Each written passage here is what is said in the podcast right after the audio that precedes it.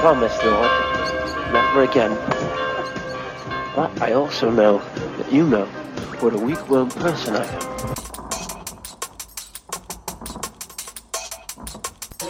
Regret this, Lord. I'm a wonderful person.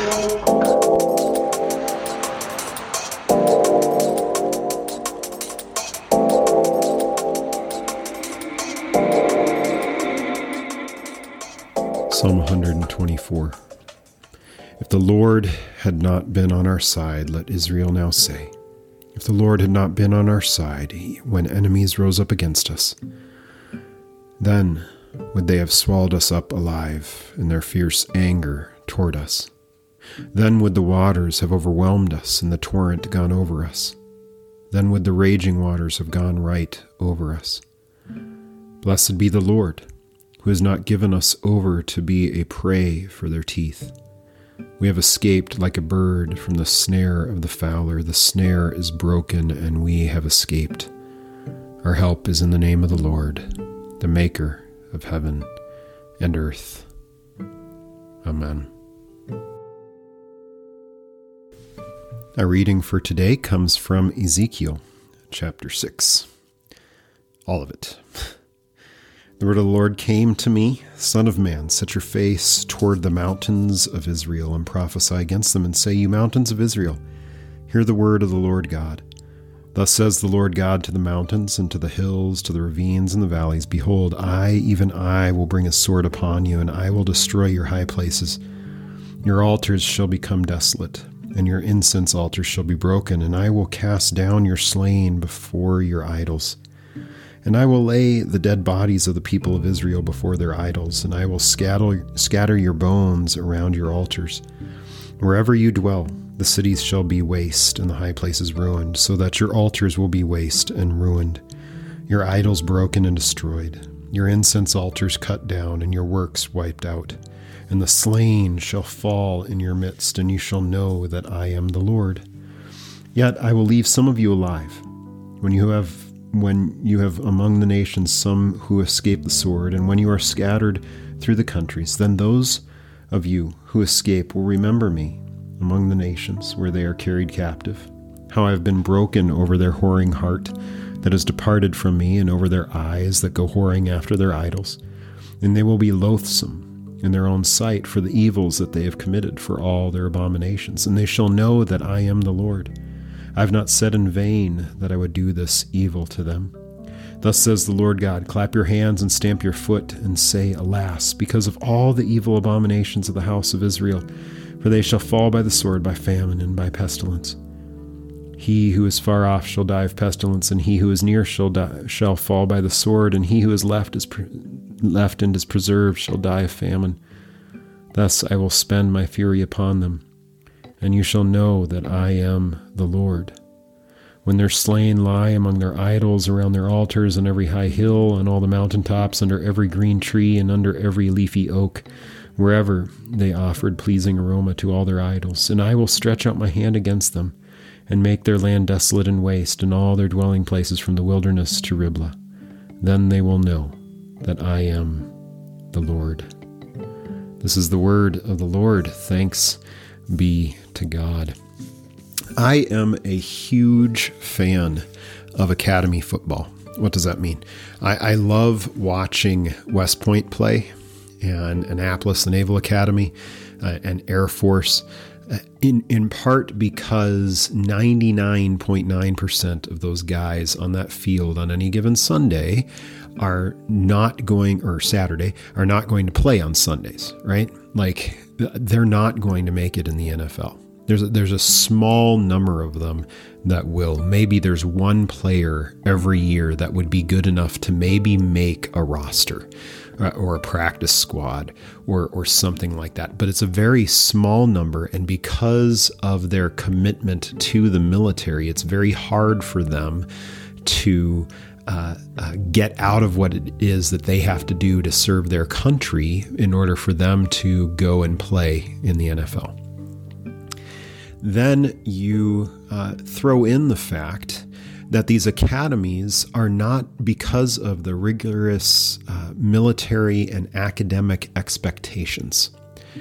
They are not able to play like other schools. They're they're not getting the position players that they need to be able to play, like Alabama, like Clemson, like USC, like uh, you know any of the, even even my my team Fresno State. They they they don't get those wide receivers and stuff like that. They don't get the quarterback with the cannon for an arm. What they do know that they can recruit though is that they recruit uh, linemen who can run and and are are rather athletic because they can't recruit the guys that are 350 pounds because of the expectations of the military. Uh, they, they bring in the running backs and, and they play these sort of wishbone or option type offenses in which either one, they spread the field out. So they've got like four wide receivers, a quarterback, and a running back, and they hope that they can find some gaps to run with the ball, or they'll play that that actual uh, sort of triple option offense that that Army likes to run, where it's the three running backs and one or two tight ends and full line, and and the quarterback can run, the fullback can run, the the the running backs, the wing backs can run, you know, all these things. They know what they can do right?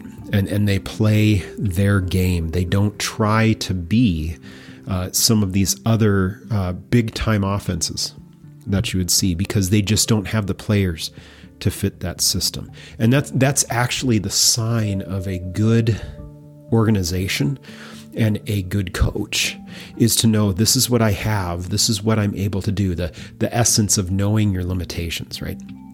Well, I start there because what has been happening within the history of Israel, and we see it in the story, uh, especially all the stories of the kings and Second Kings. And I was actually listening to a 1517 podcast with with Chad Bird that I love, the 40 Minutes in the Old Testament, and they were talking about this, um, about how uh, these kings, what was ending up happening is they were losing. in part, they were losing, and, and so they would start going after the gods of these countries they were losing to, these empires they were losing to, to be more like them, in essence, because they are thinking, well, if I'm like them, then, uh, then we'll win. Because their gods seem to be rewarding them, and our God seems to be punishing us. And so I'm going to set aside my God, and I'm going to go with this particular God who uh, seems to to be helping their people win. Not not to mention the fact that because of the wealth and the prosperity that Solomon brought, uh, the the city of Jerusalem and other places had become rather cosmopolitan in, in some respects. You had a lot of trading happening between other countries, and because of that, you had a lot of transfer of uh, knowledge, transfer of ideas, transfer of deities. And, and part of that gets contributed to these issues that now Ezekiel is talking about here in, in, in chapter six, uh, that, that will be a big issue in a bunch of the other Old Testament books in the, the high places. The high places were this, this issue of uh, a lot of the kings would clean up the temple and they would do some things right in how people should be worshiping, worshiping at the temple, but there was no cleaning up of all the other deities.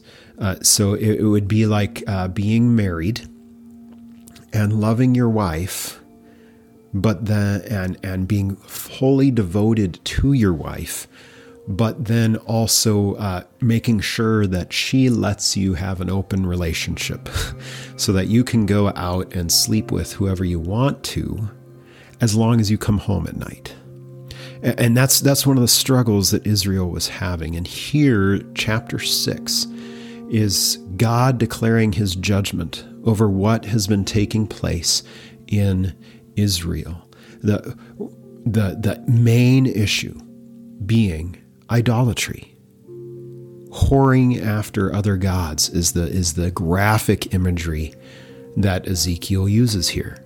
And, and at first, he's talking about, okay, preach against the, the, the mountains of Israel and prophesy against them. Prophesy against all the places that people have set up these little altars to particular little deities, uh, to, to their own versions of whatever sort of uh, supreme being they are wanting to serve.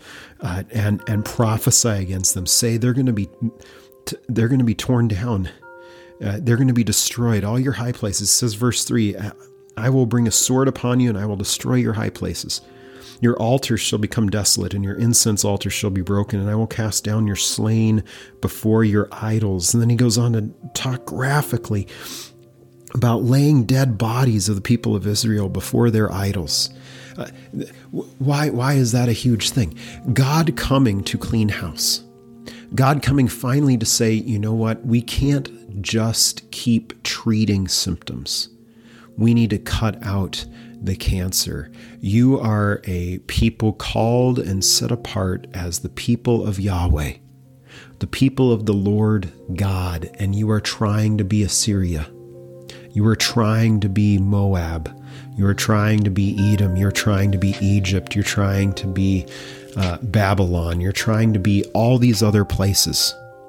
And that's not who you are. And I can no longer allow you to just try and treat the symptoms. You have a headache, so you keep taking uh, uh, Tylenol and Motrin and, and whatever because you're trying to take care of the headache. When instead, what you need is an MRI so they can diagnose the tumor that you have.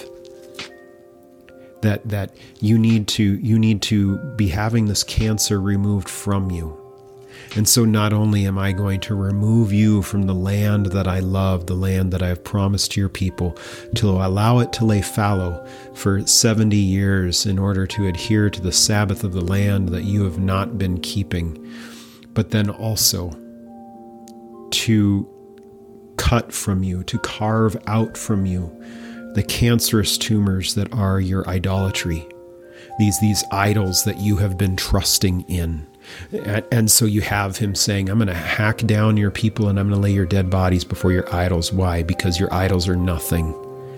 They cannot save you from death, they cannot save you from what is to come.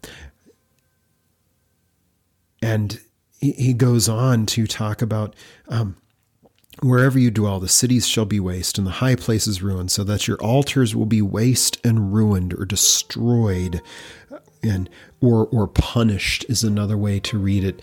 Uh, the, the the notion of this this way of you worshiping and going after other things is going to be demolished your idols broken and destroyed your incense altars cut down and your works wiped out. I like that line. Your works wiped out. We can do a whole sermon series just on that. but this God coming and saying, I'm going to destroy all these things that you seem to be holding on to uh, to try and, and cling to to try and and and save yourself through these things they are not going to save you they cannot save you why is this relevant to us? Because the majority of the time we spend our lives going after other things. We, we will pursue a certain type of retirement. We'll pursue a certain type of promotion. We'll pursue a certain type of plan for the future that we've turned into an idol. And if anything gets in the way of, of, of reaching that goal, whatever it might be, we will do everything we can within our power to make sure that that thing that's getting in the way is destroyed because we have to have whatever that is that we worship and we trust in. That is the way of things for us, period. It, it, it always is. The, the things that we cling to, that we love, that we, that we make the most of Th- those are the things that, that definitely will pull us away from God. It, it can come down to something as easy as what is the thing that causes you not to get up in the morning for church on Sundays? What is it? Is it is it because you uh, don't like the pastor? Well, then, have you created an idol of the perfect pastor in your mind? Is it because you don't like the music? Have you created an idol of this particular music? You're looking on YouTube and you see all these mega churches with these gigantic rock shows, and that's what you have to have for church. And and uh, and because your church doesn't do that, you, you still support it, kind of, sort of, maybe once or twice a month, but it's not a priority for you to gather together with your fellow believers or to, to need to have those sermons come to you through a preacher to tear down those idols? Is it just sleeping in? Is it golf? Is it football? God forbid we'd have our football interrupted. You know, and, and I, I know, yes, I, I have skin in the game, right? Because I'm a pastor.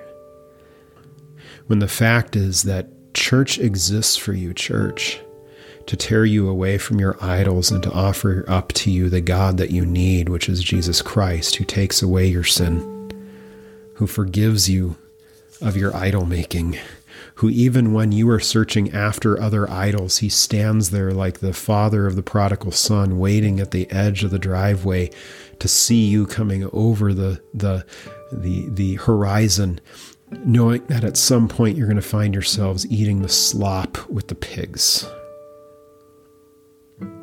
And so it is this question of what has taken the place for you? Are there things that have gotten in the way of you growing in your love and adoration for Jesus Christ? We sing that carol every Christmas, right? Oh, come, let us adore him. Do you adore him? Or do you adore other things that gives you a, sense of, of some sort of purpose or fulfillment that you just want to say, well, church doesn't do that for me? Well, maybe that's not what church is supposed to be for. Maybe church is supposed to be for telling you about your Jesus, telling you about your God, that you have a God, and this God matters for you. Ezekiel goes on to to talk about um, saying, uh, first of all, he, he says again four different times, "You shall know that I am the Lord." That it is this goal of God to remove all those idols from our hearts, all those idols from our lives, that we might know Him and know Him rightly, be intimately known by Him, that He might be our husband, our betrothed, our beloved, and we might be His because we already are. And Ezekiel also talks about verse 9 Those of you who escape will remember me among the nations where they are carried captive, how I have been broken over their whoring heart. What a crazy image. To think that God is broken over our idolatry, church. Over how we have wandering hearts that go after so many other things other than Him.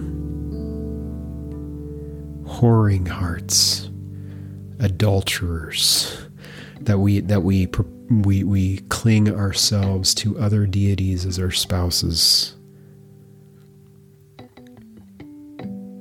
that has departed from me and over their eyes that go whoring after their idols, where we go and we see something else that intrigues us more than Jesus, going after things more wild than Jesus, as some theologians say. And they will be loathsome in their own sight for the evils that they have committed, for all their abominations, and they shall know that I am the Lord. That is the work of God among you.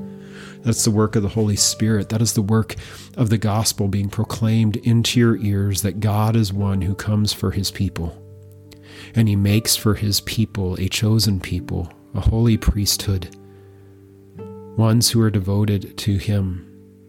And it is that when the gospel comes to us and, and sermons are preached to us on our sin that sting a little, over, over the things that, that cause us to go after so many other gods.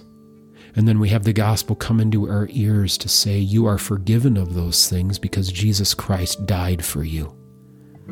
It should be a crushing blow to us to remind us that number one, we have a God who has died and risen for us, and we have a God who loves us enough that he's going to tell us the truth. But then we also have a God who loves us enough that he's not going to leave us in the slop pen. But he's going to come after us. He's going to lift us up from the mire and he's going to set our feet upon a rock that we might cling to him. That we might look back in our lives and see all the places in which we've abandoned him and realize that he has not abandoned us. And that is the outcome here of this, this knowing of God. that all these idols are going to be removed, that we're going to look back on our sin and we're going to loathe it and we're going to hate it because our eyes are going to be fixed on Jesus Christ, the author and perfecter of our faith. That we might cling to Him, knowing that none of these other idols can save us. That new car, that packed bank account is not going to keep us from death. But Jesus Christ is the one who raises the dead. Finally, he goes on to talk about all the, the accursed things that will be happening among the people with pestilence and famine and sword and and and all of these things. And it is there that that he then uh, talks about. Uh, and you shall know that I am the Lord, verse 13, when their slain lie among their idols around their altars on every high hill on all the mountain tops, under every green tree, and under every leafy oak, wherever they offered pleasing aroma to all their idols, and I will stretch out my hand against them and make the land desolate and waste, and all their dwelling places from the wilderness to Riblah. Then they will know that I am the Lord, God coming through with his scalpel to cut out all the things. He's going to make the land, the promised land, a wasteland, to clean it, to purge it, in hopes that when he calls the people back, brings them out of exile, it sets up the land to be a place wholly devoted to him. That is the work of the Spirit in us, church. The work of the Spirit, the work of the gospel, to come to us that he might show us the sinfulness of our sin, show us what idols need to be torn down, and rip them up, knowing that many times we might still have a little bit of a side eye glance towards them but that then He might forgive us and carry us along, that we might not go after those things and instead live through Him. Not for him. I don't like that idea of living for him. That that makes the the, the Christian life uh, one of law rather than gospel where in the gospel, Jesus Christ comes to free us from those sins, free us from the need to serve these other idols, knowing that we live in Him and nothing else can change that. May that be so for you this week, church. Let us pray.